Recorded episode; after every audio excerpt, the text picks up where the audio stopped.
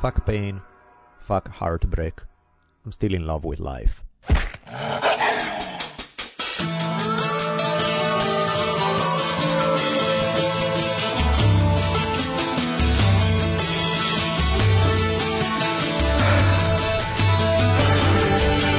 From the multicultural headquarters of the future capital of the free thinking states of America known as Los Angeles, this is the Drunken Taoist Podcast.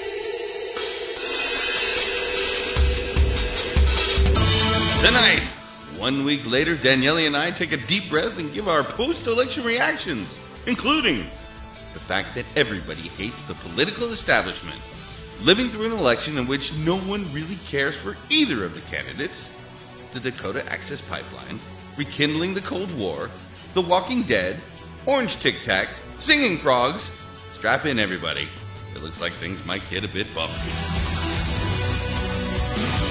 And now, asking you all to spread the words that corporations are not persons, I'm Rich Evers. And my partner in crime, the savage philosopher and middle finger of the gods, Daniele Bolelli, as we invite you to lower the lights, batten down the hatches, and prepare to open your mind. For the Drunken Taoist podcast begins now. Welcome back, everybody. Episode 99 of the Drunken Taoist podcast. This is sort of a special episode. It is the election reaction episode. I'm sure you guys just can't wait to hear what we have to say about it because uh, uh, I was a bit surprised. Yeah, we shall go play with that very soon. Before we do, thank you to the trifecta of angels in our corner. Datsusara Onnit Shore Design. Um, Datsusara, as I'll mention later in the episode, there's a new animation of a commercial that we made for them uh, a few episodes ago. Are you upset that they made you look not so swole on that? The, the, like the comparison between the cartoon and reality, it really is like. I know they made me look wimpy, unlike, unlike my massive self. I no, that- actually, I like. They did a great job with the animation, but Yes, it's funny. It's pretty funny. There's the, the there's a version that went on to Fight Pass, uh, the UFC channel, that's censored since they showed somebody applying electrodes to somebody's genitals, so they had to cover it up. The one on YouTube is the uncensored version, but uh, yeah, there's that. so you guys know the drill. Uh, you need any kind of a bag, backpack, computer bag check Datsusara first. They have new products, they have beanies, they have other thing, all hemp made. Check it out. You may find something you like it. Beanies? Yeah, I'm so behind. yeah, yeah. You're, I actually I saw them for the first time as well. I think they are brand new. They oh, just I uh, sense Christmas presents. he has a scarf. Uh, he has all sort of new strange stuff. But yeah, check them out. They're awesome. And uh, on it as well, really good stuff. I've been on this kick with. Uh, I'm hoarding them off because right now Onnit is out of the digestive supplements. Total gut health. Yeah. Um, they're good. I like them, but actually I, I shouldn't announce it. Don't buy them because I want to make sure I get my hands on them as soon as they become available again. So no, they are terrible for you. Absolutely don't get them. They no, they they were really good to me. I can't Um, wait. We have a I have a family member who's uh, doing antibiotics right now. So Oh, yeah. Immediately when stuff. she gets done with that, Yep, you want these kind of things. of course she still has her uh, appendix. Right. So I've learned recently that that's probably what it's there for. Is it a pocket full of so you get dysentery ten thousand Right. years ago? There ain't gonna be no fauna replacement, No, not exactly. but this enabled us to do that. So Yep, that makes sense. So you have the external appendix then to this. yeah. And of course, beside that, lots of other products. I think to, today we're gonna get Rich to try the new kind of Alpha Brain. Yeah, I gotta do some version. driving tonight, so I'm gonna check it out and have a full report. So, and I love my uh, I love my superfood. I uh, I, it's some sort of my Monday ritual now. It's just it just feels like you feel it coursing through your veins. Good stuff indeed.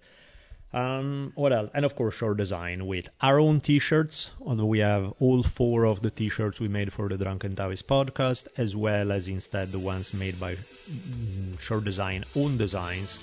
And you can go on their website to check them out. All great stuff. If you want our shirts, let me know. Shoot me a message and let me know. You can buy them and then you know make sure everything is correct, your address and all the good stuff, and I shall be mailing it to you. Other than that, let's shut up and let's jump into the episode. Dun, dun, dun,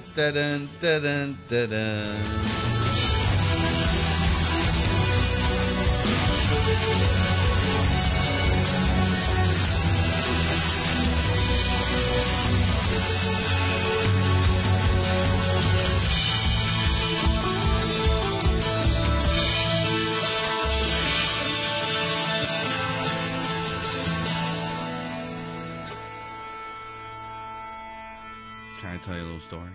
Is this how we start or? Okay, let's roll. A week ago, A week ago. I was at the Griffith Observatory.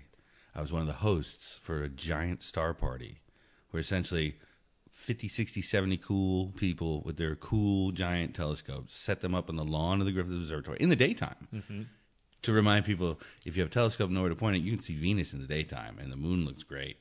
And as it gets darker, more and more people show up. And I'd say 85% of the people who show up had no idea what was going on. They were just coming up because it's one of the grand sights of Sure. LA, great views. Observatory is awesome as well. I'm getting mm-hmm. all worked up already. And it was amazing because these people would show up. And as with LA is, every flavor of everybody on the whole planet Of course. busloads of Japanese students, you mm-hmm. know, crazy languages I couldn't quite identify, Right. Are all coming up, and it's, you know, what is this? What is going on? Is this a special occasion? And when they found out that all this was for you to check out, please enjoy, take your time, ask questions, go to anyone you want, hmm they were just delighted. So to just hand people great news and and the amazing part, so you're up there in the Griffith, the sky's above you. Mhm. So as they're asking what's going on, well the menu is right behind us. You know, you have Saturn for another hour. Venus is going to be great tonight. Oh, and next to the moon there, that's Mars. You can see all of that. And if you wait a little while, Uranus, 1.7 billion years uh, years miles away Yeah. is sitting in the sky, which I've been nutty about this shit for eons. I never got to see this before. So to me, to finish off my planetary checklist, it was a great, awesome night. You hit them all, and it was a good one, huh? And the next thing you know, it's Tuesday. What happened Tuesday? I um, I podcasted with Duncan on Tuesday. I know that much. that's much what that's much what caused all the problem. There was a shank. Anything Things didn't happen? quite go my way, Huh. but you know what? I, my way wasn't really available to me that night. Yeah, that's part of the problem, right? There. And we'll dig into all that in just a second. Well, and I was I was despondent, man. I was like, I that night I was like, this is like the new 9/11 because that's kind of how it felt. I don't anybody that was too young not to be, and that's Mm-hmm. 15 years ago now. I remember you had no control. It felt like Sure, the world was just going to smack us around, and there's nothing you could do about it. Yeah. So, and it is odd that it happened to be 11/9. Right, right, right. That's just too fantastic for words. Well, let's go play with that. then. Well, and I just wanted to because to get to the end of it, just real quick, Mm-hmm. the week ended up with a day where little incredible things popped forward. Mhm. Ethan locked his keys in his car, Mhm. and he had lost his other set. Nice. But it just so happened that the guy who installed his radio speakers for his birthday had found the other fob, but it wasn't working.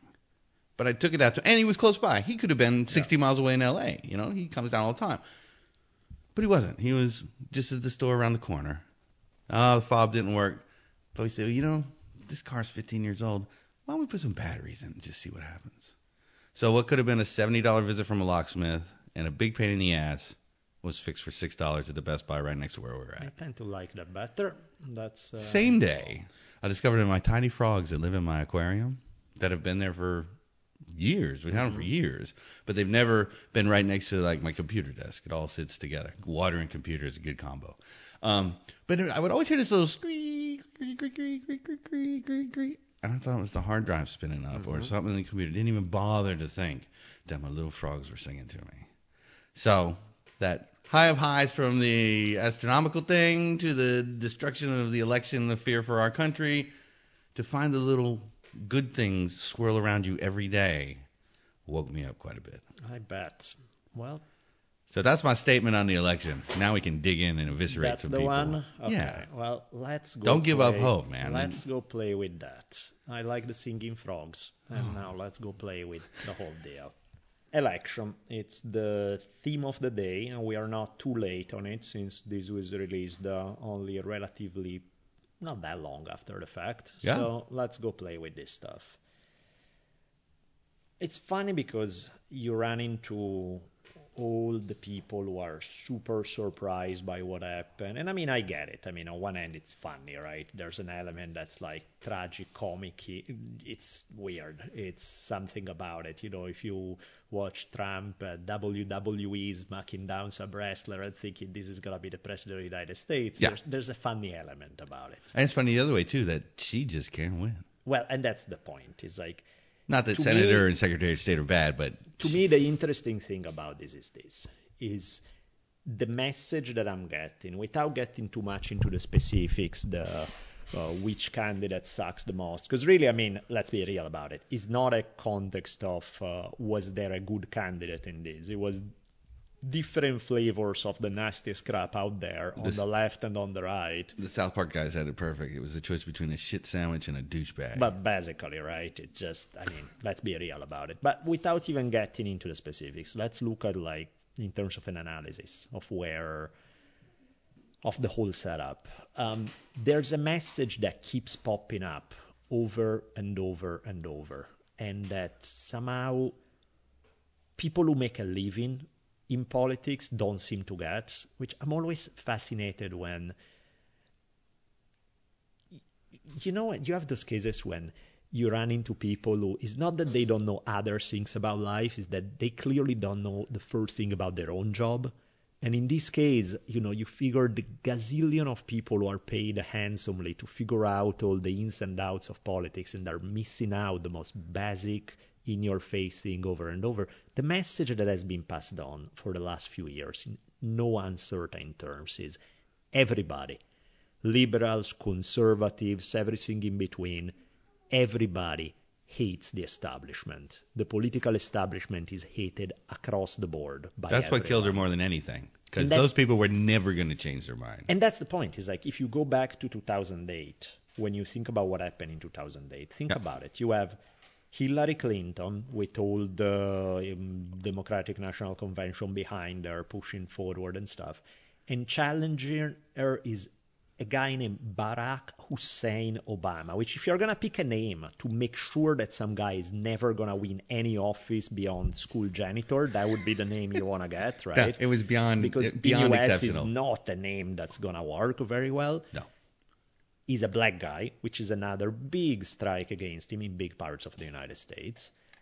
Uh, he really has, I mean, when you want to get technical about it, he had bare minimum political experience. He had been senator for what, two years or something? Just stepped his foot in, yeah. and then so he just barely got you know if you go by experience if you go by everything it was a no contest It's definitely spiraling back from two years as senator to absolutely nothing. Yeah. So and and in these cases he crashed her he completely crashed her now that was your lesson right there that should have been learned Yep. and clearly wasn't learned fast forward to 2016 and you got the republican field of all the establishment politicians that they have every single one up there doing their thing of just playing their political game i'm slightly more conservative than you so you should vote for me that kind of thing and they were annihilated. and here come Trump, Yeah. which, I mean, again, I'm not even gonna get into policies, but even because what are what is there to talk about policy since he keeps flipping, you know, he changed his mind about uh, it. There really wasn't much of a policy discussion. It was, Even today, Giuliani is like, well, the wall will be hard and we'll probably have to wait a little while. yeah, of course,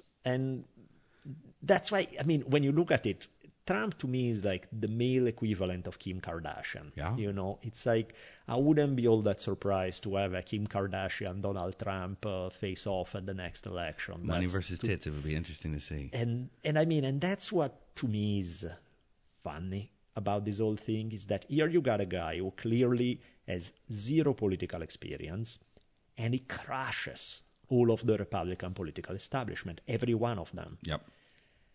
Now, the lesson now has been taught twice in no uncertain terms. Let's get a third time.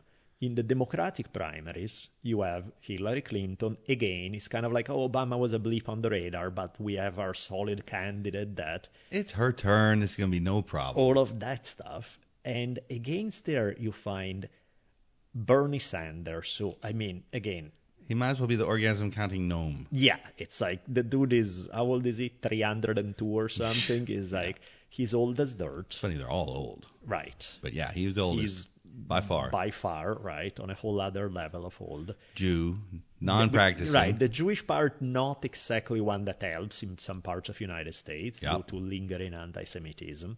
Lingering? Yeah, right. The um, you have openly admitting, which is like, shut up. No, he openly admits being an atheist And a socialist. and a socialist. Yeah, it's those are big again, winners. It's like. I- So, in other words, he's putting together the perfect curriculum because, again, maybe beating Barack for school janitor. Maybe that's where we're at, right? It's between. and the fact that he generates considerably more popular enthusiasm than she, than she does. You know, people, bunch of people vote for her, but they are not exactly like Gango. You know, you, you drive around, you wouldn't, you know, in 2008 you saw Obama signs everywhere. Uh, this year, I I saw a good smattering of Bernie signs. Yeah. I saw four Hillary. This is Los Angeles, California. I think, we I saw, think I've seen I think four we saw the same Hillary four stickers. because that's exactly my number. Yeah. So four. Not that there were many Trump either. So that, No. was definitely squashed, but Yeah. no, nobody gave a shit. That was the thing. There was no passion No. behind the candidate. And if you don't have passion behind the candidate, you're fucked. Of because course. Trump definitely, even though they happen to be a good chunk of Nazis and shitheads, and I'm not saying all the Trump supporters Sure. were, because that's not the case. No, that's not the case.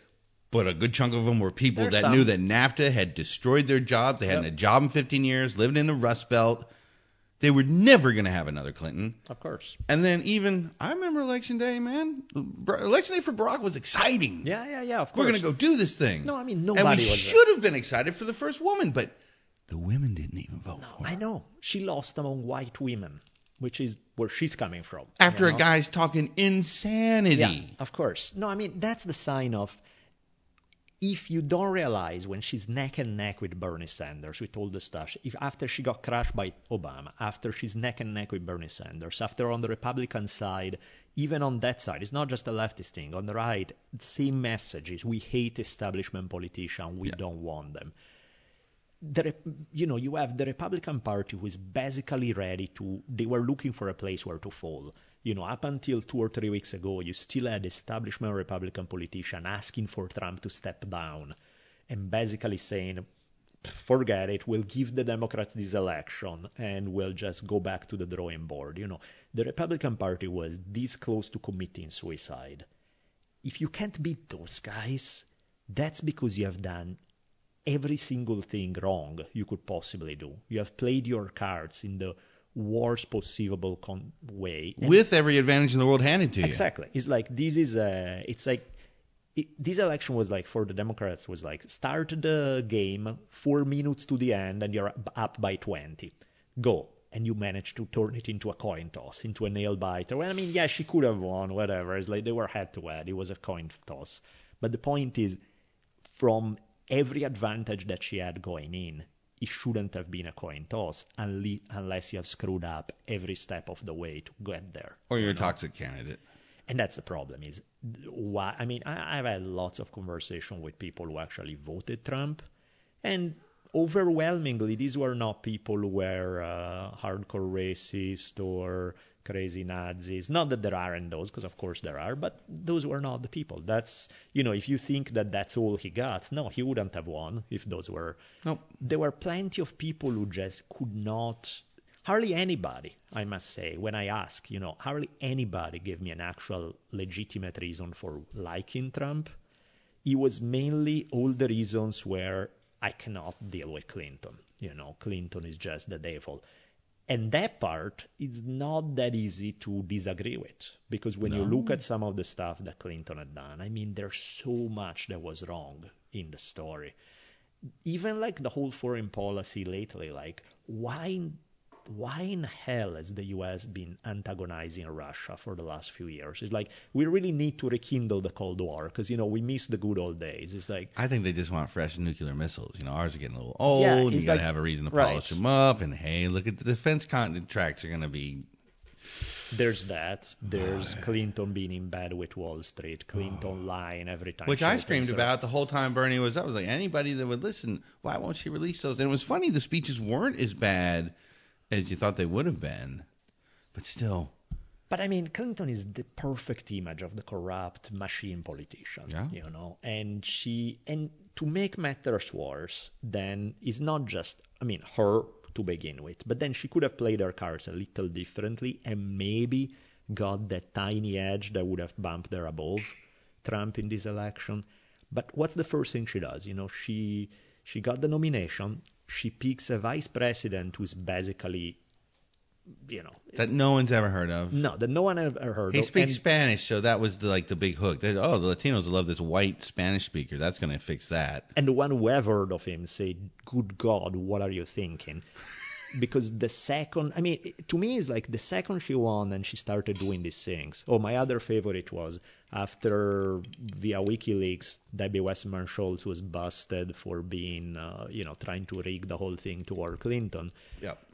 She, she had to step down as chair of the DNC. And what does Clinton do? She promptly hires her for her own campaign, which is like, why are you slapping in the face over and over the people whose votes you need? I don't know. Because, you know, she could have done something to try to. She was clearly losing the people in the Democratic Party were, or maybe not even Democratic Party, but people in the middle were needed some kind of a sign that you're a human being, some kind of a sign that you're not going in a completely corrupt conservative direction. Or maybe you might go up against Wall Street and uh, let's put two women up. We got one. Let's put Elizabeth Warren Yeah, there. exactly, That would have been a slam dunk because those women who didn't vote for her would have been influenced enough. Now, some would have still been For "Let sure. Clinton up top. I but the numbers are crazy. I mean, Wisconsin, 27,000 votes. Yeah, yeah, no, I, I get it. Pennsylvania, 800, uh, 80,000 votes. not hiring Debbie Wasserman Schultz. Yes. Like to me, that the second she started doing this, that's where I felt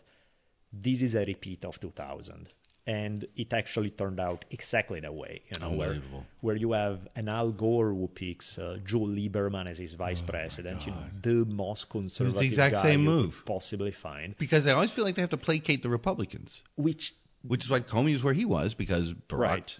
picked a Republican trying to bridge. They got to stop that. exactly because that never works. Never. They always know? stab you in the back. What was Louis Freeh's? Well, because Look the what thing, he did to Clinton. Well, the point is also if you are gonna pick, if you are gonna be a, a bad copy of a Republican, people will pick a Republican. I'll, either if I if that's what I want, I'll pick the original version. I'm not gonna pick the you don't- watered down.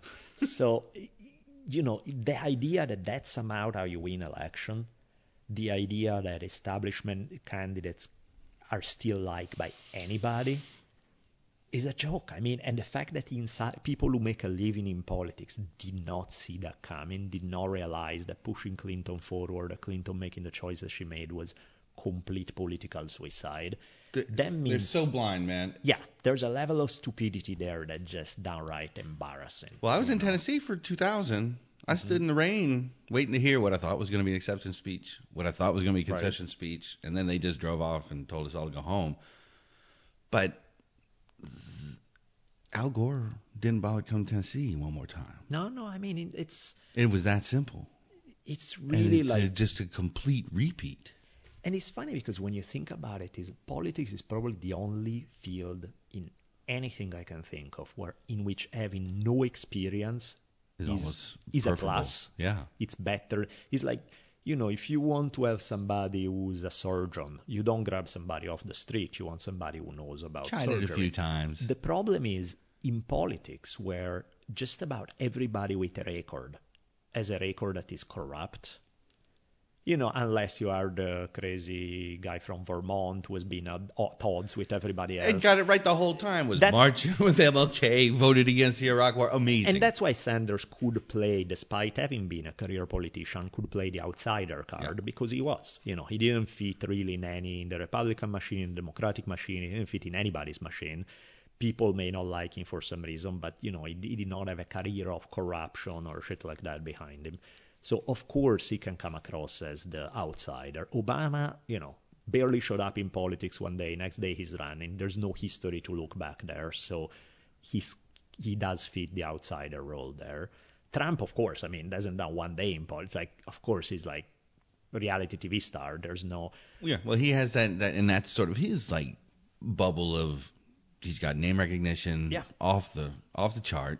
So he and Hillary are kind of in that same moment, not liked, Yeah. but both with huge amounts of support, doctored up one way or another.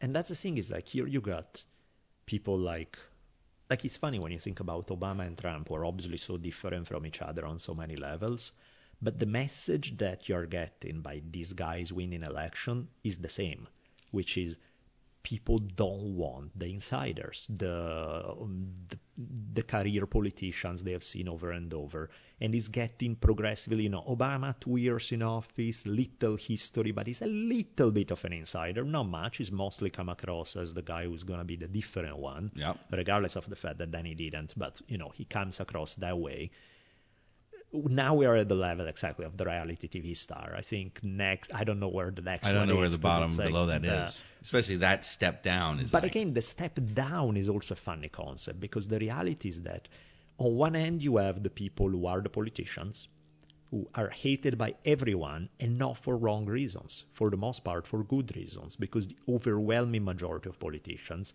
that's exactly why you don't want them, because you see everything that's wrong with corruption, with sleazy deals, with horrible pol- uh, policies being passed over and over. So you say anything but that. But then the alternative is, yeah, random dudes you pick off the street with no idea of anything what they are talking about. Who they switch. Aleppo. yeah, it's like it's like those are the choices you're talking about. Either we need somebody who is like completely ignorant of the field, or we need somebody who knows about the field and is an awful human being. Those are really those are the options. And in that sense, speaking of option, even in the Democratic primaries, I mean, the fact that, I mean, I think, of course, Sanders should have had a better shot than Clinton did against Trump. But the point is, that can be your choice. You know, the 302 year old Jewish atheist socialist guy can't be your, oh, that would have been the good choice. Because the reality is that you, you are tying your feet in a race to start with. You know, that cannot be the guy who was the easier choice. Because granted, between him and Clinton, he was the better one. oh yeah, and he had that mojo. He had that Totally. the people. Absolutely. And if you don't have that passion, you're never gonna win. Yeah, and that's the other thing is like people need to get excited about a candidate. Yep. And if you can generate excitement, and regardless, you know, maybe you love Hillary Clinton and think she's awesome, but the fact is, anybody who's not completely stupid need to recognize that she does not generate excitement, that people don't like her. And that's actually what was funny about this election is that you have an election between two candidates who have some of the highest rates of dislike Yeah, ever. of anybody. And those are the, it boils down to those two people. Out of 330 million people. What the hell is wrong? Where's Dan Carlin when you need him to run for Oh, president? he responded. His response is awesome. Check that out. It came out yesterday. what did he say? You were getting what we deserve, Yeah. and you can't really be surprised. No, no, no. And you know, maybe it was a perfect storm of failures for her, but yeah, but again, it's like to me, it's not that a Clinton presidency would have been a good thing. You know, I don't, I wasn't exactly looking forward to a Clinton presidency. Well, that, what you know, and when it comes, the, the biggest thing worries me about Trump, and we were agreed to this answer already, is the environmental issues. no, and in fact, that's the that's and I don't think she would have. No. She's not going to be over ripping the Paris Accord up first thing, and No, that's exactly my problem. That when it comes to certain issues like environment, which to me it shouldn't even be a political issue, right? I mean, nobody, I don't care if you are religious or not religious, conservative or liberal, it doesn't matter. It's like nobody wants poison in their water or in No. their air, or it's it's it should be such a basic thing yeah, that if you're not be, on Team Earth, yeah, if you can't unite on making life possible, I don't know what the hell you can unite about, right? that's But- the true madness, and, And that's the- what they've all had up their sleeves the whole time too. You know, these oil men and their money, and that's all they care about is squeezing the last penny, and the terrifying notion that we're going to go through at least four more years yeah, that's of them that's the problem. that- ransacking the planet. Democratic policies about the environment are basically people who are driving the train toward destruction at 60 miles an hour. Republican politi- policies about the environment are people who are driving the train toward destruction at 180 miles an hour. Ah, yeah. So, you know, it's not that instead you say, oh, you know, under Obama there were these amazing policies. No, they weren't, but they were hell of a lot better than the way they were under Bush or the way they are shaping up to be under Trump. Again, better is only a relative term because I'm not just saying they were good. I'm saying compared to the, like, Trump, like Bush had done, he's stocking up with oil industry, coal, all the industries that are basically the Coal. dinosaur How many coal? How many coal miners are left? Yeah, exactly. That's the Why would you defend that? and the problem with that is that that stuff is not sustainable.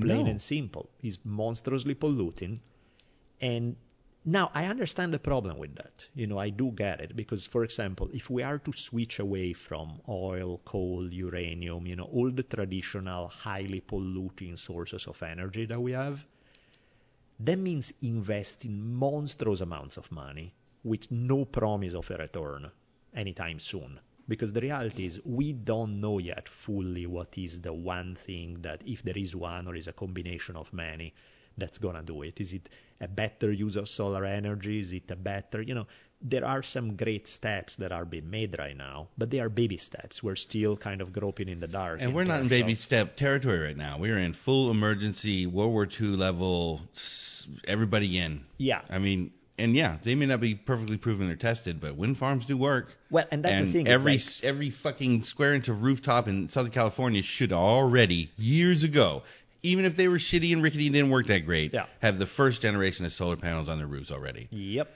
That so it's tough to say, and I understand, but as far as like you want to save these few coal mining jobs because these guys aren't going to have jobs, and we got to worry about that. But they had no problem shutting down thousands of factories. Well, and that's the thing. You can't like, even get a United States made washing machine anymore. No, there's that exactly. I just kind of put all that in the same boat where they don't care about people. They care about these bigger.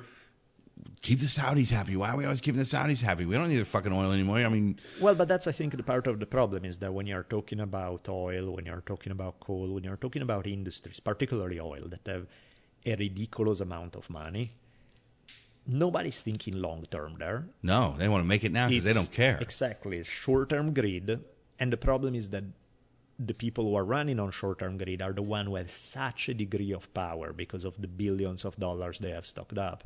They they both politicians on the left, on the right. Oh, they pay them all. They don't care. Exactly. Everybody's in their pocket. That's that's exactly the problem. And in fact, when the way I look at it, for example, on the some listeners have asked us to comment on the um, DAPL issue, you know, the Dakota's Access Pipeline and all of that. I mean, when you look at it, it was funny. You have the Jill Stein of the world, who clearly have no chances of winning anything, who are there spray painting bulldozers and stopping stuff. And granted, you know, you may not agree with Stein on other issues, but on this particular thing, she's taking a pretty clear stance. Bernie Sanders, who's one step up in terms of electability, and is all, she's not there at the front line, but he expressed over and over again support for helping stopping. sell T-shirts right now. Exactly the Dakota Access Pipeline thing. Then you go to the Obama level, and that's where you see why people don't vote Democrats at some point. Because Obama is like trying to be the nice guy and he's saying things like, oh, I strongly recommend that the people running the pipeline voluntarily stop the project for a while until we can find a solution. And of course, the pipeline guys say, yeah, right, fuck off. Stop, we're almost done. And Obama doesn't do anything about it you know. So it's kind of like that. It's that Jimmy Carter type of like back in the 70s where he would tell the worst dictatorships around the world that the U.S. supported, "Hey, you guys need to clean up your human rights record, or we're not gonna give you money no more." And this guy said, whatever, we're gonna do what we wanna do. Yeah. And Carter said, okay, so where do I send the check again? It's like you can't talk big and don't back it up, you know, which is kind of what Obama's been doing on this stuff. But at least there was a semblance of talk.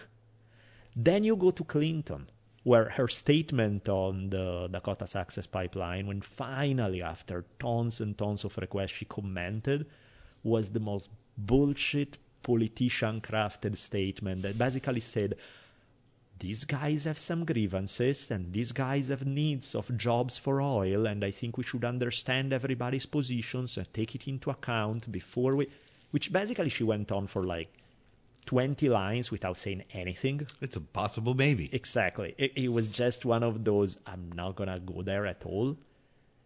And so the degrees keep getting worse and worse. And then you get to Trump, who is, uh, who is invested in the Dakota Access Pipeline. Yeah.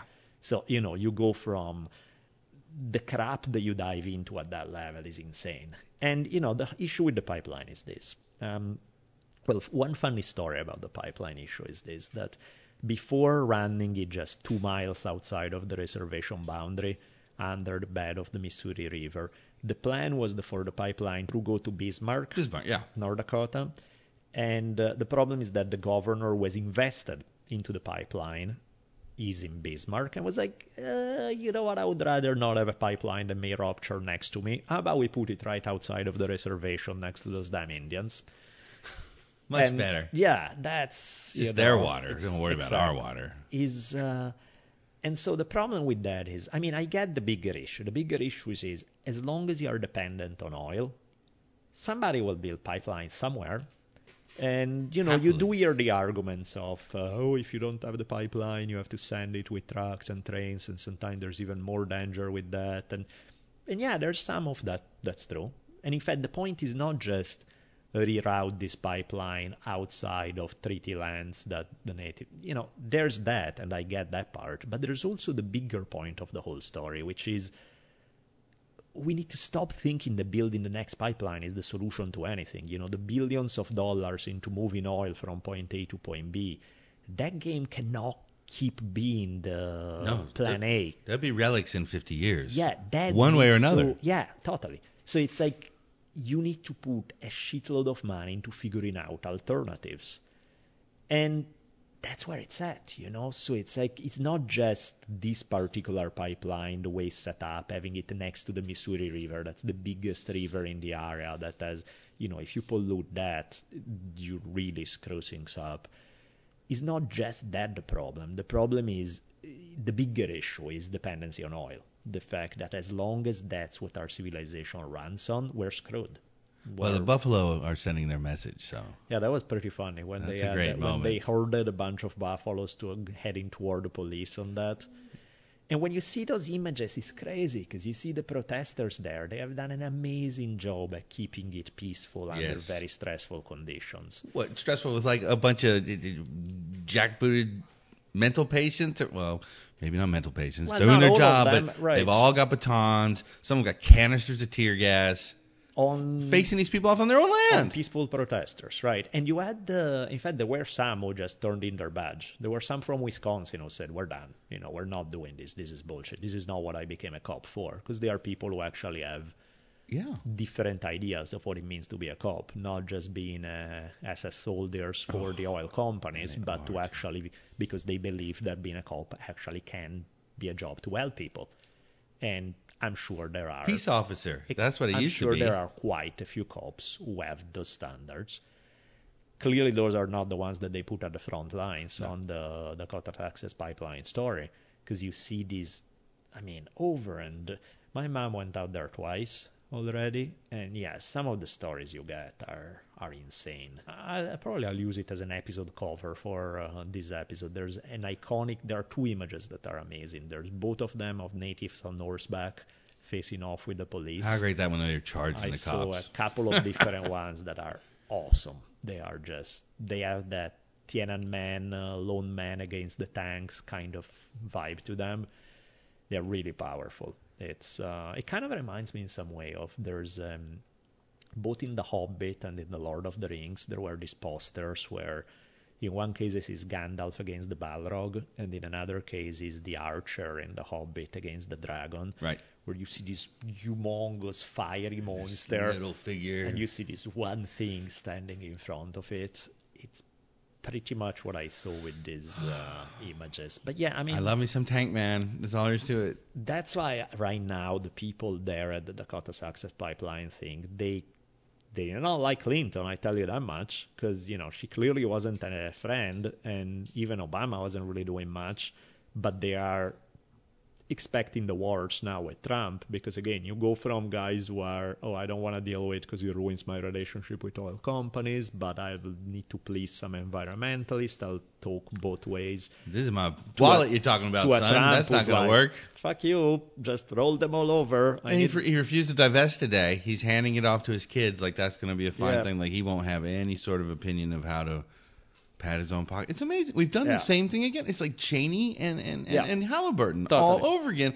Oh man, we need a war now, and then I could really make some money. And that's where I find it. I mean, no, I find it sad actually. The people who are not the racist assholes, the people who voted Trump because they, for rightful reasons, they hated Clinton and pointed out all the problems that were Clinton presidents would have created. And you know, I get all that, but many of these folks have this idea that somehow Trump is actually an outsider just because he doesn't have political experience. When you are a billionaire and the first thing that you do is stock your cabinet with all the Same people, Wall Street. evangelical, yes. conservative Wall Street politicians, the Republican machine, you're not the alternative. You just play the game. That's all there is to it. So the people who expect that Trump is suddenly going to be this outsider who change the rules of the game, yeah, welcome to 2008. You're you're basically the equivalent of a Democratic voter in 2008, thinking that Obama was going to change the rules of the game. Now you sir better be careful what you're saying there because uh,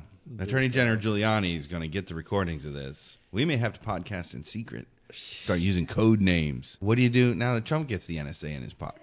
Yeah, I mean, and that's the other thing. That's one of the problems with, uh, you know, Democrats have gone along with some Terrible. terrible policies of empowering this uh, um, security state where Stasi. totally and now is like you have given all these extra constitutional powers to government and now government is in the hands of trump there's the fact that yeah the buyer's remorse that's gonna kick in which it's kind of what's happening like it, it's even a pattern It's You know already you- happening. They're already saying that a piece of the Affordable Care Act. I don't. I think maybe Barack got a hold of and put the old Vulcan mind meld on him for a second. I don't know what's They're already on, saying the wall will be expensive and maybe we need to address other things. Well, but I mean, it's the thing that happened at every election, right? Yeah, you they get talk a bunch of somebody in- shit. Exactly. Who's then not gonna do it. Then all the people hate the guts of that one, so they say, well, let's go to the other end of the pendulum. They get them in, then they hate their guts because they suck.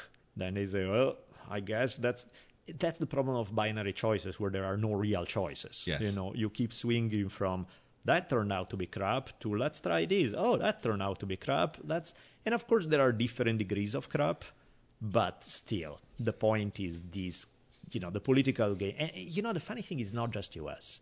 Because I was looking at, like, for example, Trump remind me a lot of Berlusconi in Italy hmm who's kind of similar. You know, every time he opens his mouth, he says these horrible things. They are like, you cannot say shit like this. You know, it's like, and not just, oh, you can't because it's not politically correct. It's like, you are a moron if you say stuff like that. Like, there was a case, I remember seeing it when he visited uh, Germany. And there was the German prime minister waiting for Berlusconi. And the car arrives. There's the red carpet. The German prime minister is waiting at the end of the red carpet. Berlusconi gets out of the car and he's in a cell phone and spend 10 minutes walking around the car on his conversation while you see all the German dignitaries just waiting there. That's when you staring. get chancellor smacked, man. I can't even imagine. Exactly. And and that's how the dude played everything, right? Or he made this so the guy was like a cartoon character a la Trump. He said dumb shit a la Trump. But the funny thing is people kept voting for him. And on one end you think, how can people be that stupid? Well, I've been thinking that a lot this week. But then there's the other side of the equation. That then you look at his opponents. Yep. And the ones with the only thing they have to say is, I'm not Berlusconi. You know, that's really all they got to offer. And which is kind of like, you know, realistically, I mean, I don't know anybody personally. I know I know two people and I hate them both who actually enthusiastically supported Clinton. I don't really know anybody. I know a lot of people who voted Clinton because they were like, he's not Trump, Yeah. but that's it. You Sounds know? terribly familiar now that you put it that way. that cannot be your rallying cry. I'm not the other one. Yeah. And the reality is that in his election, he was for both. You know, he was the I'm not Trump, I'm not Clinton. That's really, and it turned out that people dislike Clinton even more than they dislike Trump. But that's, you know, that's kind of where it's at. And it's the same thing. Like I see throughout the world some wannabe fascists running for office who are terrible, and then against them the left is presenting the worst chic candidates with no personality, with no charisma, with no balls, and ultimately even no good policies. And a taste for war in Syria. Yeah, well, in Clinton managed to up the scale because most of the left candidates elsewhere are not that war hawkish. Yeah. But still, that doesn't mean they are good. They are just less toxic than Clinton was. But that's the actual thing. You know, that's the field on which you pick. So it's like, do you want to be the egomaniac wannabe fascist, or do you want the uh, super corrupt, no personality, no real policy, whiny leftist? Like, okay, can I get the third choice, please? 'Cause well, you can, these, but he uh, doesn't. He can't even name a, a, a world leader. Well, that's the other problem is that you know you get the um, not only there are monstrous difficulties in getting the whole thing going, but then even when you look at like in this election the Green or Libertarians, I mean, do I like them better than I like Trump or Clinton? Sure. Yeah, but you like that squirrel better. Yeah, like- that's the problem. That's not saying much. You No. know, there were big problems with both of them as well. Plus the fact that they're never gonna get elected. But beside that, it's not that they were. You know, you have these ideal candidates who can't win. No, you have eh, candidates who can't win against the monstrously bad candidates who can win. And you're like, oh Jesus, that can be good. But here we are. Yes, here we are. So election night, terrible, but we survived it. hmm And the kids are out in the street hooting and hollering. And already Trump is blaming the press for that. But the question I have, what would have happened? This goes along with what would Al Sure. Gore have done about 9/11? Yeah, yeah. Things we can ponder forever. But what would have happened if the results were reversed as far as electoral and popular vote? With Clinton winning it or something like The that. The Trump people, I feel convinced, would have been burning shit down. Well, I mean, probably. But again, we don't know and doesn't matter at this point. But no, yeah, it doesn't. But for them to be, come on, dissing these college kids that are just sort of marching around upset. Well, I mean, the reality is everybody likes to play the victim. Everybody likes to point at the stupidity of the other side. There's plenty to point at because there's so much It's to. easy to do it. That, in fact, is my issue with this. It's like I don't, I, I refuse to have conversations based on I'm a leftist or I'm a conservative or some shit like that. Because to me, when you think in those terms, you're kind of an idiot. And you may be a smart idiot in the sense that oh, this is just what everybody else does, and you just didn't think this truly, but you are actually smart on some policies. But the point is, solutions are never found in black and white ideologies. no. You know, you don't. The fact is, regardless of what you feel about them, on the right or on the left, there are some legitimate grievances both ways. There are some issues where you need to look at it on both directions to actually figure out what's a healthy balance. Case in point, you know, you get look at the attitudes toward Islam, right? The typical right wing attitude is Islam, religion of evil, they all suck. Now, are there problem with Muslim theology? Hell yeah. So there's a point. But of course, this painting with this single brush stroke, all of Islam as this one single evil entity. Yeah. Congratulations, you just alienated all the more mellow Muslims who could and should have been your allies in fighting off against Islamic fundamentalism. Yep.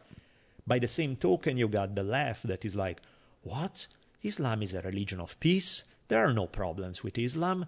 Islam is it's racism to suggest otherwise. You guys are just, and it's like, yeah, there's a seed of truth there in the sense that yes, there are some aspects of Muslim theology that are more mellow. There are clearly thousands and thousands of Muslim people who are perfectly mellow, nice human beings.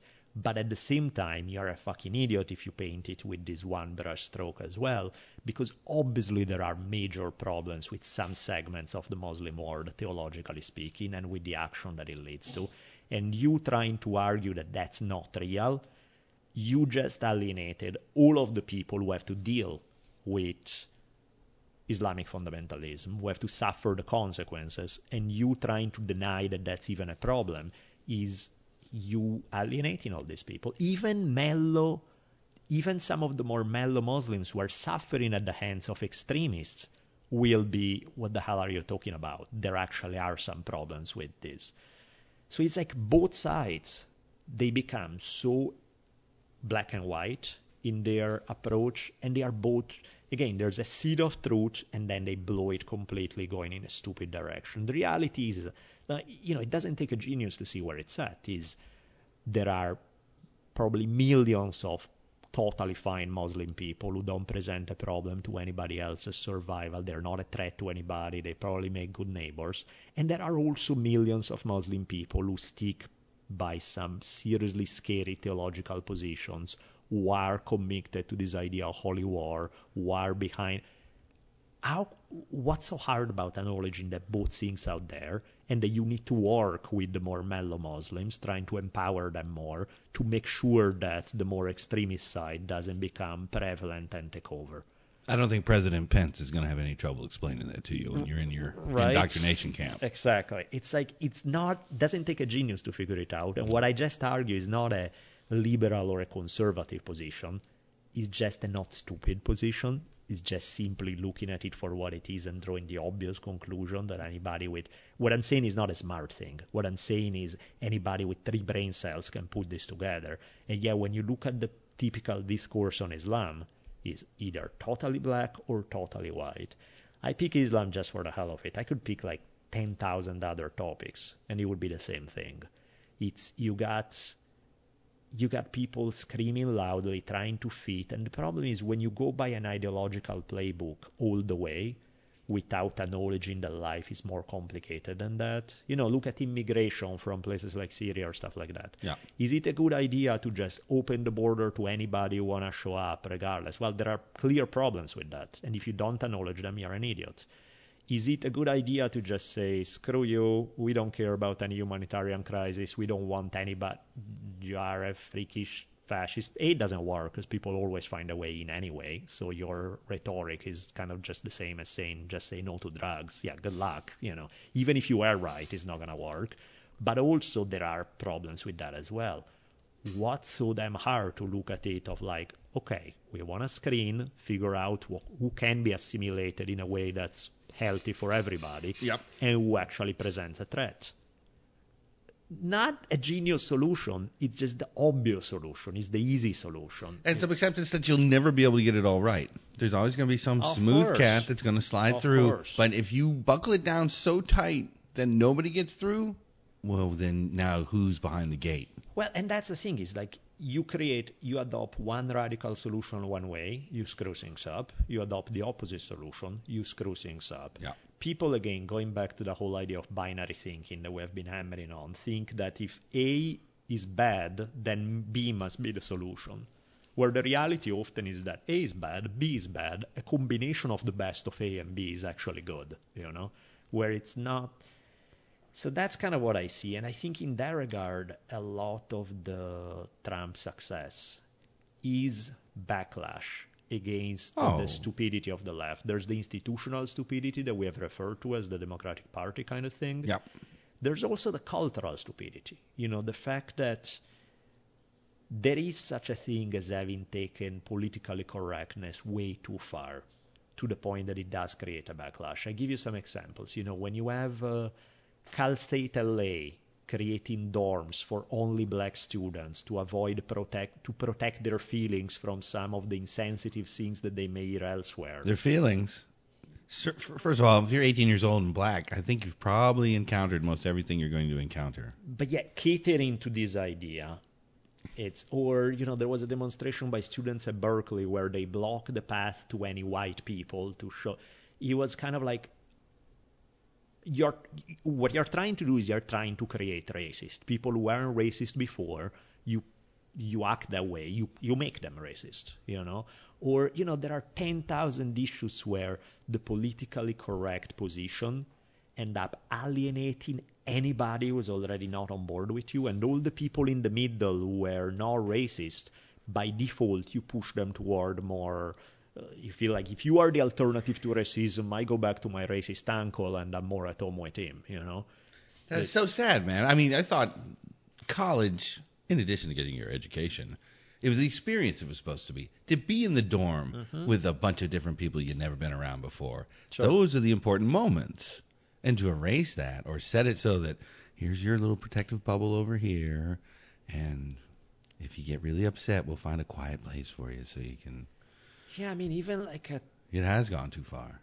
even like after the election, there was a whole thing of like, uh, let's create uh, counseling sessions for distraught students over the election. It's like, th- this is the stereotype of what the right laughs at they're right to laugh at. Yeah, if it's ridiculous. you're such a whiny bitch, there's a problem. You know, there's like, come on, dude. It's like I understand you want to have a discussion about it. Yeah, that's healthy and that's smart. Well, you can that's do that, and we can go out and into the commons area, and we can hoot and holler and yell and t- talk. But, but tur- to- turn it into a oh, your feelings are crushed. You need the safe space. Welcome to planet Earth. yeah, it's like, come on, man. No, these The bad days are coming. and that stuff is precisely what empowered the opposite, what empowered the comeback of racism, and because the alternative, what painted as that's actually what drives me nuts about kind of the whole alternative right thing is that when you read some of their shit, these guys are awful. You know, they are just absolutely awful. But the and now emboldened. but the social justice warrior stupidity Oh. has given has opened the door because what happens is that they rather than going back to the way it used to be, which is saying I'm a damn racist and you're open about it, they endorse often positions that are pretty close to that, but they get to be justified as I'm not racist. I'm just against this stupid political correctness. And the problem is they're right because the political correctness is stupid. Yeah. But where they take it Is is not any exactly. Yeah. It's even worse. So it's like, God damn, man. It's like, why is it that everywhere one turns, it seems to be you're stuck with option A that sucks and option B that sucks a lot worse, and the two are fighting each other, and you're supposed to pick a side. It's like I don't want to pick between these idiots. They are both really bad. Which brings us to common ground.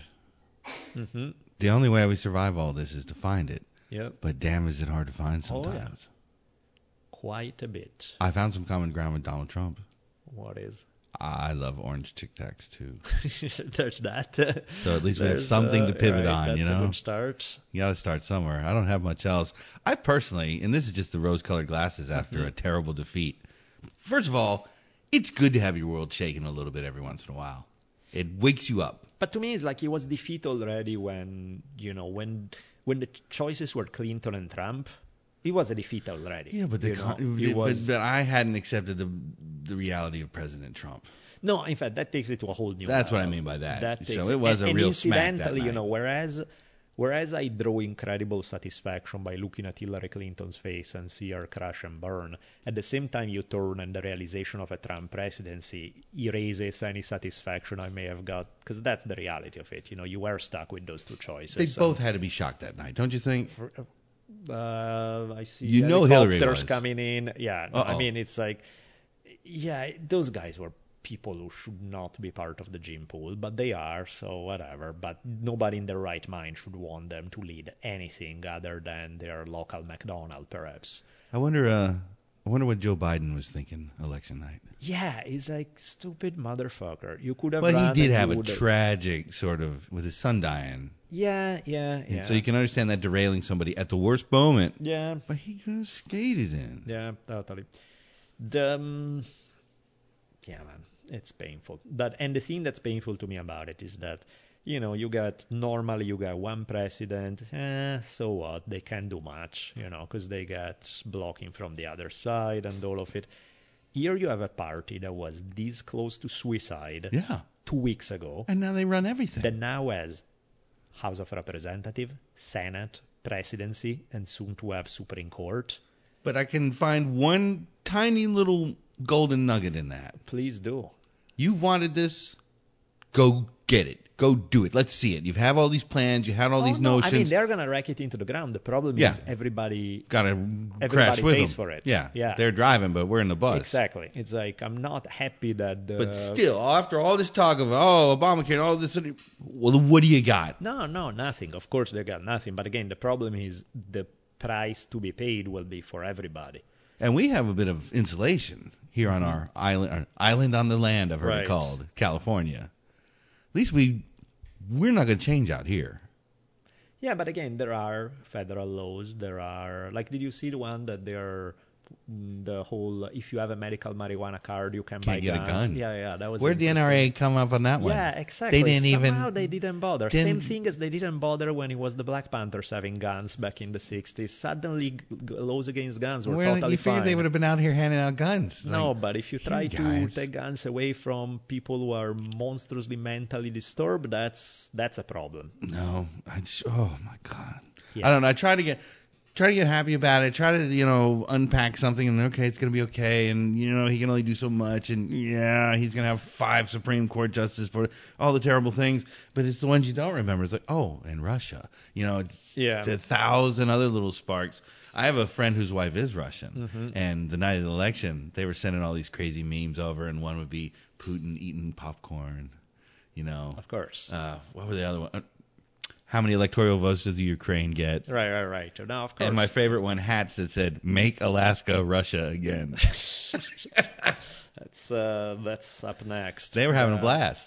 Yeah, man, it's it's comical if there wasn't a tragic element to it. And again, I'm not picking specifically on Trump or Republicans or this, because again, I think from ev- this is, by the way, that cracked me up on the. I made a couple of Facebook posts on this where I had ripped the Democratic National Convention for 18 lines. Then I spent probably four and a half lines talking shit about Trump. I did not get one message by Hillary voters with hurt feelings, probably because I don't know any. But I got like a shitstorm of uh, Trump guys all pissed off. It's like, really? Like, you can't deal with four lines of criticism after the bulk of the post was about Democrats? And you won. and it's like that to me that's like actually what's funny about it is that you know the conservatives who whine about social justice warriors they really are the same because they are as easy to take offense as Over easy and to over start again. whining and crying as the worst left-leaning social justice warrior kind of thing Because I it's- found like when it came to like early on Clinton and Bernie, Mm-hmm. I, those are people who cut from the same cloth. That they're The- fed up with the status the quo. guys- yeah, yeah. You know, I'm not talking about the Nazis on the Sure, one hand and the tree sure. huggers on the other. I'm talking about the kind of regular folks Yeah. that have had a really hard time for the past 20 years. yeah we're pissed with the establishment and they're ready to blow it up. totally totally And by God, it looks like they're gonna. yeah fun times yes All right, so that's enough election stuff for a minute. yeah let's get rid of it let's jump into some cheerful topics Excellent. The Walking Dead. Oh. Well, no, it's not, and that's kind of my point. And it's actually not just about The Walking Dead. I'm going to use that as an example, but on a bigger scale. There's this is the first time ever that I got heavily into a series and I don't see it through. And I kind of saw it coming at the end of season six where they were going, and I actually stopped an episode or two before the end of season six because I wanted to see how it would play out. And once I read about season, the beginning of season seven, I'm like, I'm done. I, I, I'm not gonna watch this anymore.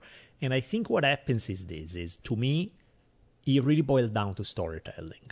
That, I mean, one of the problems of The Walking Dead was it being repetitive. You know, you can only play the same scenario so many times before it becomes a joke. You know, you can't have go look for the safe place, get kicked out, deal with the Uber, Uber villain, do the. It's like you can only do it so. But that I could live with. That I don't mind. I mean, a little repetitiveness. Okay, sure, I live with it. The part I don't dig is the same part that sometimes troubles me about Game of Thrones, which I still like, I still enjoy watching, but the whole basis of storytelling is that you need to get people to identify with characters. Because if you don't get people to identify with characters, nobody cares. Yep. So why should I watch it if I don't care about the characters? You know, being character driven is one of the key things of a lot of storytelling you can only play the will do the surprise and kill off a main character so many times before people have to switch off identification because otherwise it become a complete masochist endeavor to just watch uh, again. yeah let's watch all the people i enjoy hand up brutally murder you know that's not gonna work very well. But if you get it to that point then you lose audience because nobody wanna watch anymore something where they have to turn off character identification in order to enjoy it. And if they do then you lose them. You, see where i'm going? It's Oh, kind of like and i get it you know you can do it a little bit. Game of Thrones flirted with pushing over the lines a few times, but it's still at that boundary. Like the last season, for example, they hardly killed off anybody. Made you know they do this. But the point is, again, there are once you cross certain lines, there's nothing storytelling wise that you can do that makes it okay. That makes it oh we can forget about that part. Now there's the upward arc. You know? No, I jumped out completely. I, I and funny enough, Gretchen watched the next episode and she says it's a great episode. I'm sure it is.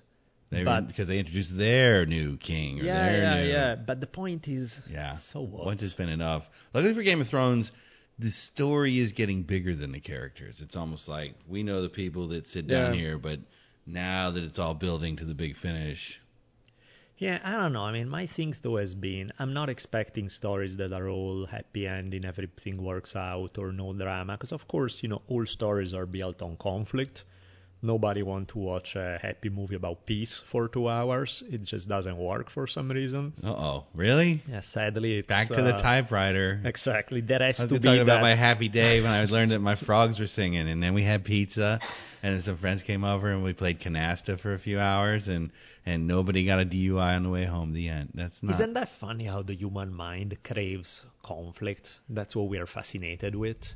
Like even the happy story, there has to be conflict in it in order. The love story, the romantic comedy, there has to be a, co- a conflict there for it to drive the story. and we learn it young. Yeah. Kids are there's nothing more cruel than a bunch of bully kids. Whereas if we have a just uh, happy, everything works out from beginning to end, there's no arc. People are like, so where's the where's the conflict? Where's the That is an interesting thing, but maybe it's just being a biological creature. It comes down to that. I mean, No, and I, I I watched that. Trials of Life many a time, and you know, I'll never forget watching with Emily one time. The happy hippo mama with her little hippo baby. Right. No, and no, of man, course, everything was great the till the nature- angry yeah, male yeah, came by and chomped him real Yeah. good, and that's life. No, but that's the thing is like I get it to some level, but of course is if you want to attract an audience, if you want to attract people, you need to give them a, in some way or another an inspiring feeling. Because otherwise you're just banking on the audience of masochists. Who, I'm sure there are some, but that's not what you want to do. You don't want to do ultimately because it sucks, because it's really not inspiring, which to me is what art should do. And you don't want to do it even in terms of economics because you're only banking on a small segment of people who will be the hardcore masochist. Oh. You cannot. So to me, and uh, there's another side to it too. There was something that Tom Robbins used to write that um, Tom Robbins had this piece where basically he said how most modern literature is complete crap. And part of the reason why most modern literature is complete crap is because somewhere along the way we got sold this idea that the real focus of literature should be dysfunction. That it should all be about some fucked up character dealing with a fucked up situation where it's all based on disease essentially. And his thing was like, to me, art, literature, music should enlighten, should uh, should make people happier to be alive, should uh, inspire people to overcome terrible things, should you know should do something that ultimately elevate the quality of life. Analyzing the disease and looking at it while you stir the pot and not really event that's not art. That's some weird S&M game that just serves no purpose. And I'm like, I got to say, I'm with him on that. Where do Yes. sad songs fit in though? Where does the No, there is some, but even that to me is there's an epic quality to. I have a whole playlist in my iTunes that's all depression songs, you know, where it's like, but even that there's something beautiful about it, where there's a epic quality to this intensity of the. It's different. There's epic there even in the pain there's yeah, celebration there's of something, humanity. Yeah, whereas once you pass a certain line, like in the Walking Dead story, in much of the literature, the way it ends. like, oh, we're gonna have at some point I want to have on the podcast uh, Darryl Cooper. I don't know who that is. Um, you ever listen to um, Martyr Made podcast? Mm-mm. Oh, you missed out. Martyr Made podcast. Weirdest title ever. And in fact, every time I announce it, people are like, what the hell was the name of the podcast you mentioned? Yeah. Martyr, as in uh, somebody who's been martyred. Oh, okay. Made, M A D E. How would you pronounce it so that people actually understand? Martyr Maid. Okay, well, hopefully. Yours is more fun though. Okay. Martyr Maid. well, uh, Darryl is really smart. He's brilliant. He did this, he's serious so far. I mean, he's gonna go in other topics, but so far his entire series has been all on the Israeli-Palestinian conflict, on the genesis of it all. Oh, has he got a solution for us? And uh, well, that we can ask him when we have him. But but beside that, we had a conversation once with him where I was really, he was defending. Uh, you know the guy who wrote the road. oh that, yeah, uh, Cormac McCormick. Yeah, yeah, yeah. I hate that shit to be honest. I hate that book. I fi- I hate that book. I hate everything that the dude has written. And the fact that the guy is praised as a genius, I find it. You got to be fucking kidding me. That's not. No, The Road was one of the darkest things I ever read, and then for them actually to make a movie out of it, which I never watched. No. But uh, so that I mean, I guess we'll save it for when we have Darryl later because he was actually a fan of uh, some of this writing. I'm just completely horrified. But to me, exactly, he represents that type of worldview that is just cynical. There's nothing redeeming or beautiful or anything that makes you feel like you actually want to be alive. So to me, that's not art. Art should do that. If art doesn't do it, it if it doesn't put you in contact with the intensity of life, and eventually, even if it makes you deep down, if it doesn't bring an arc back, there's no point. And in some cases, okay, The Walking Dead is once you deep past a certain point, to me, you can't bring him back no more. Yeah. Because the kind of horror you have unleashed is so much that there is no upward arc. We don't want to. We don't want to play in that world anymore. Yeah, exactly. It's like done, over. But, but in any case, That's funny. And that's my- a terrible notion that folks live and feel that way. That's terrible. to Yeah. be So immersed in the. Because even on a bad day, man, I can watch a hummingbird flit about and know that it's all right a little bit. And I think that's what I like about Tom Robbins, that he can write novels that are happy. And there's Even if they're about terrorist bombers and their uh, dynamite. You know, yeah, there will be conflict because again, I get the fact that conflict is part of the gig, but they are happy ultimately, and it can be amazing at it. Because you know, the typical stereotype is you got either the suffering, brutish mm, artist who is deep, or the superficial, stupid crap. Yeah. Tom is a perfect example, like EQ, like some of my idols who have this quality of making enjoyment of life epic. You know, it doesn't have epic doesn't have to be drama and horror. Epic can be happy and epic at the same time. And that to me is where what a real artist does. Well, again, a real artist is bullshit because of course there's more than one way, but that's the kind of thing that I'm attracted to. That's what I think is uh, where it's at. Well, you'll be a good guest when we go to the Broad in December because nothing better than modern art to really get you a good chuckle going. Oh my god. the insanity. Yeah, yeah, no, it's that's But I always celebrate the fact that somebody, the vision came into their head. It's Mm-hmm. wild and crazy and maybe even stupid, but by God, you finished it and you executed it, and here it is, and we can all laugh or ignore or Yeah. whatever. But still, that's somebody's effort, and I think that's the reward all by itself that someone put the time in. yeah, that helps. May That's not have been the way you or I would spend No. any time. And there's yeah, example after example after example. of that for sure. But it is something to celebrate. Yeah, yeah, yeah. No, I feel you there. And if you're lucky like those folks, some really rich people. yeah, the came along and saw it The and- blue dot on the white canvas. Yeah, yeah, yeah. Or they got the crazy things like uh, there's one at the LACMA as well. A big pink balloon dog. Uh-huh. Well, they have the big blue balloon Yeah. dog to go with it in their own museum now. Wow. But they also at the LACMA right now they have a room called the Rain Room. Have you heard about this? No. You go in, and it senses where you are. And I don't know how big. In my No. imagination, it's like a basketball court. Sure. And wherever you are, it's not raining. Wow. Weird. So as you stroll through, the rain stops It's where all you're at, but it's all but around you. That's actually cool. yeah, yeah. That I like. And the Broad has something called the Infinity Room. And you walk out on this platform, and once you get out on the platform, you're surrounded by crystals and lasers and lights, and it looks like it goes on forever. Wow. That's that's actually interesting. Yeah. That I can dig. Better than the blue balloon Yeah, dog. the but- blue Or dog's yeah, the so big much. the blue dot on the circle. But even I, you know, with the docents around, um, they do tell you interesting things. You know, like when you see that red square on a black canvas and ponder, what? They'll say, go try it yourself. You, uh, And to make that perfect square, no, I feel you, but you still are considerably more patient than I am in that regard. you just Um, laugh at it and move yeah, on. I'm just like, come on, man. Well, That's- as a struggling painter myself, you know, I can't can't make too much fun. I see, Because I I, can't see. get that goddamn square to be straight for I all see. the tea in I China. feel you.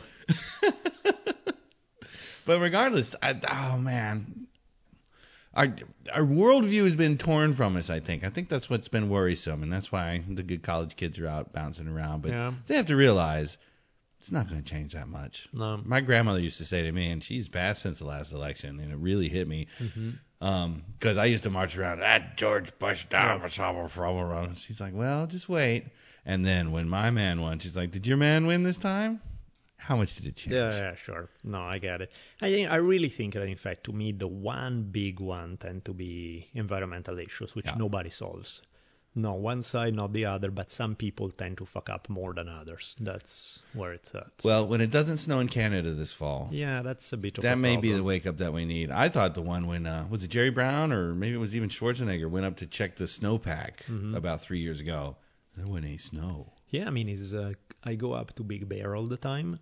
Beautiful lake. Gone. It's shrinking by the second. Yeah, It's like Ethan would said because he hadn't been there in three years. He's like the lake is gone. Yeah, it's ridiculous. Every So it is totally time. fed by the snow. Yeah, and every se- and last winter I freaking put shovel snow for four hours to get inside my drive. So it's not that it didn't snow, but apparently compared to what it's actually needed, it's Not nothing. enough. You know, it's That's good fishing up there because they stock trout in that lake. yeah, not anymore. Oh.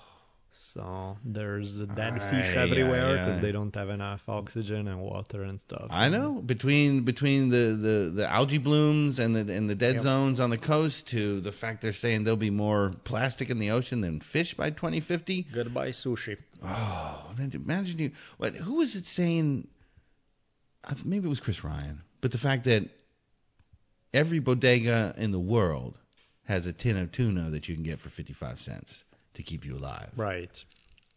That's not going to be the case for very No, long. And we already switched to albacore to try to offset, Right. Right. right. which is nice, but it's a different It's creature. a different thing. Yeah, completely. So, yeah, children of the world, uh, we are aware, but we have not nearly reacted the way we should be. And it's going to be tough to be a grandfather at some point explaining to the babies why there's no tigers or elephants left. Yeah. Yeah. No. Well, Chinese guys couldn't get an erection.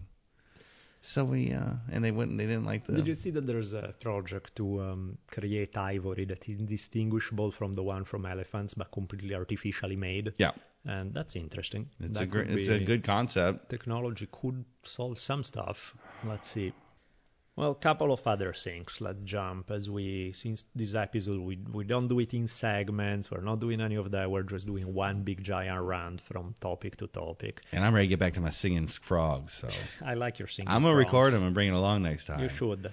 Shit. couple of uh, let's throw a couple of things out there though. I will put a link in the episode notes. There's um, the Datsusara commercial that we had done uh, a few episodes ago got animated, and they used it. I went to watch EBI, the Eddie Bravo Invitational Grappling Tournament, and they used it there. And they streamed that one on the UFC channel on UFC Fight Pass.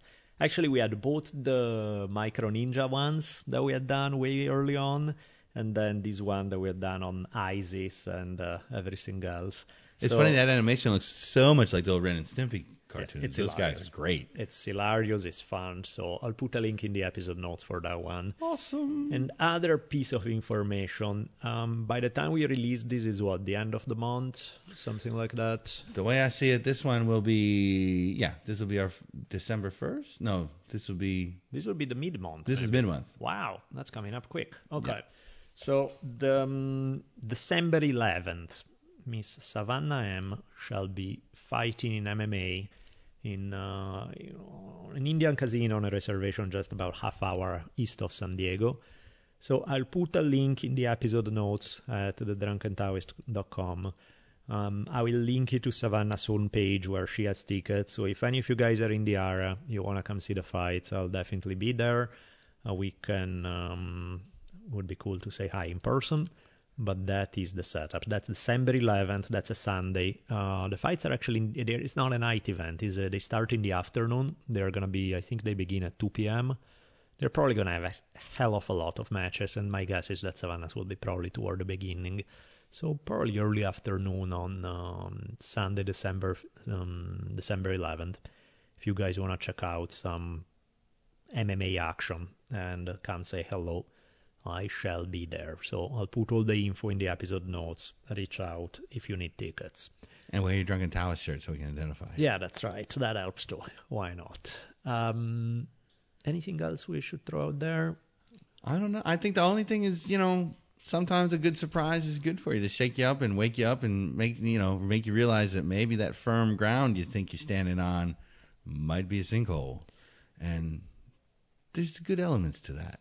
My whatever face is now being placed on my face. It's like, yeah, right, whatever. I, I don't bite, but oh, I, I'm hoping that I actually appreciate the rich effort to look for the silver lining in there somewhere in various stories, but You gotta look, you know, in the dream scenario, this guy will end up a centrist Democrat that the Republicans hate. right. No, no, that's for sure. It's yeah, it's like Clinton or Trump. It's like that's what. But again, fuck enough about the elections. Yeah, We've yeah. been playing That's just what I've long. learned this week, you know. I mean, you do have to look for those silver linings because there are things in your Yeah. life that you have no control over, and uh, sitting ranting and screaming about it, Not gonna help. which is okay. Yeah, If but- you want to go protest and, but that's all for the college kids. They love that stuff anyway. And also, I mean, protest about this is kind of like it's what exactly are you thinking that that's gonna, you know, what I understand. Uh, make a statement but what i mean you already made a statement you know like 75% of the country didn't vote for donald trump so what you know Yeah. what's the point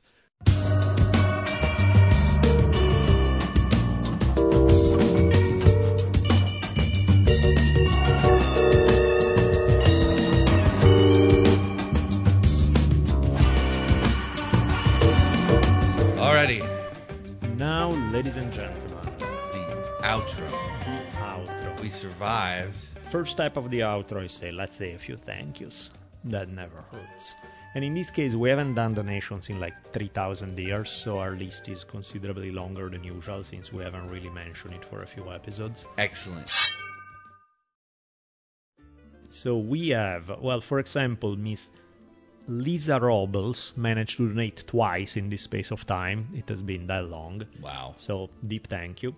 Chris Talent, Matt Chebre, or some close approximation of that name, That sounds very close. Um, I dubbed it, but thank you anyway, Matt. Uh, Justin Martin, Paul Prindiville, Robert Primo, I'm guessing, P R I M O U W, I have no idea, maybe. David Peterson, Jonathan Waterloo, Alexander Kuzner, Stephen McKee, David Rankin. Uh, David Rankin, he sent a message saying, I'm not doing this for a plug, but we'll give you my plug anyway. So if you uh, fancy trying out some new comedy, uh, his uh, site is uh, Dillan Rankin, D I L L A N, uh, last name Rankin, R A N K I N dot com, DillanRankin.com. Check him out. His server's gonna melt down. I'm sure that as a result of this plug, it's, It's like the going to Canadian be, Embassy on yeah, Tuesday night. It's no just being doubt. shut down. Exactly. Congratulations.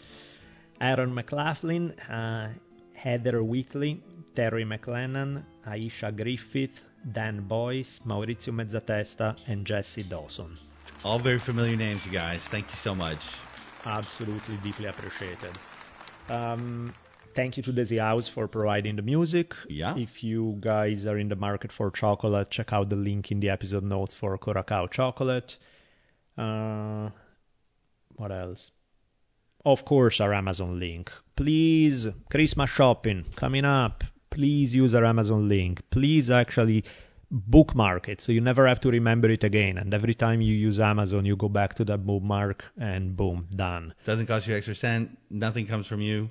And uh, be sure to go to the website and select our Amazon banner in the donation section before you do all your picking, because it's what you pick while you're inside our little. Yeah, if you have already a bunch of stuff in your cart and then you go through our site, they don't give us crap. You need to be stuff that you are first you click, then you add all these things and you buy them on the spot. That's how it works.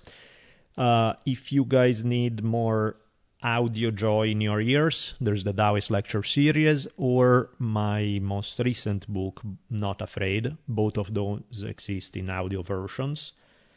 Um, I'm sure we can come up with more stuff, but let's keep it since we've been talking forever. Let's keep it quick. Keep a donation say- cards. It's Christmas time. That spoiled little, that spoiled little brat uh, uh, nephew of yours could really use some some humbleness and have him help somebody. Uh, Rich clearly hates your nephew since you keep bringing it up on. You know uh, he's the- in trouble. I've seen a little bastard Right. out there. We, you know who we're talking about. Some of them are all right, but we know the truth. so- Hey, thanks for putting up with us, everybody. I know this is sort of a, a, a, a difficult time, and, and, and people opinions are going to be kind of flying around crazy for a little bit, but I think we can patch it back together. What choice do we have? I was a Cal, Cal exit person for at least 10 minutes, and uh, it just doesn't make any sense. It's our country, and we just have to make sure it goes in the right direction. We've Oh. been on, we've been down this road before. Uh, hope.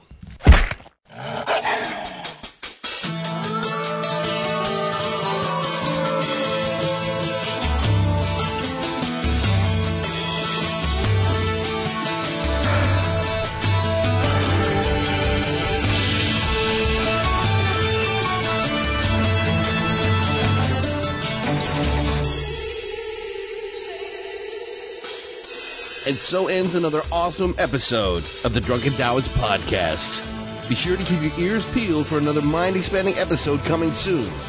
We'll be tweeting you as soon as they come out. You can keep track of Daniel at D Bolelli. That's D B O L E L L I. And you can find me on Twitter at Richimon1. That's R I C H I M O N, the numeral 1. See y'all soon.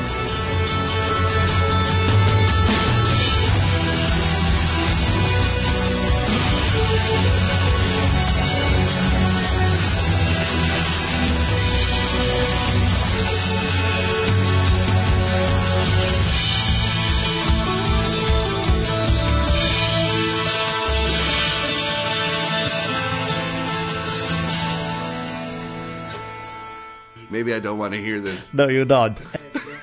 In questo caso, in questo caso le provvidenze di Dio Duncan showed you the way, yeah? Oh man, isn't that scary to think? Nice. So don't kill people, do that instead. I have nothing against chicken other than the fact that they are ugly and weird and strange. This was great. Fucking awesome. And I love this conversation. We've been having a great hour here. I completely got lost. Are we doing the outro or the intro? We're right now? outroing. Oh, we're outro. Okay, sorry. So that's so let's continue. Did you ever see the movie Tombstone with uh, Val Kilmer and? Uh, Uh, your accent, it just whatever that movie is you were trying to tell me? can you about. translate for me, please? I believe the word was tombstone. Yeah, that one exactly. Just as I was saying, you know, Tombstone. what do I have to do? One day the rod shall teach you. Get back to work.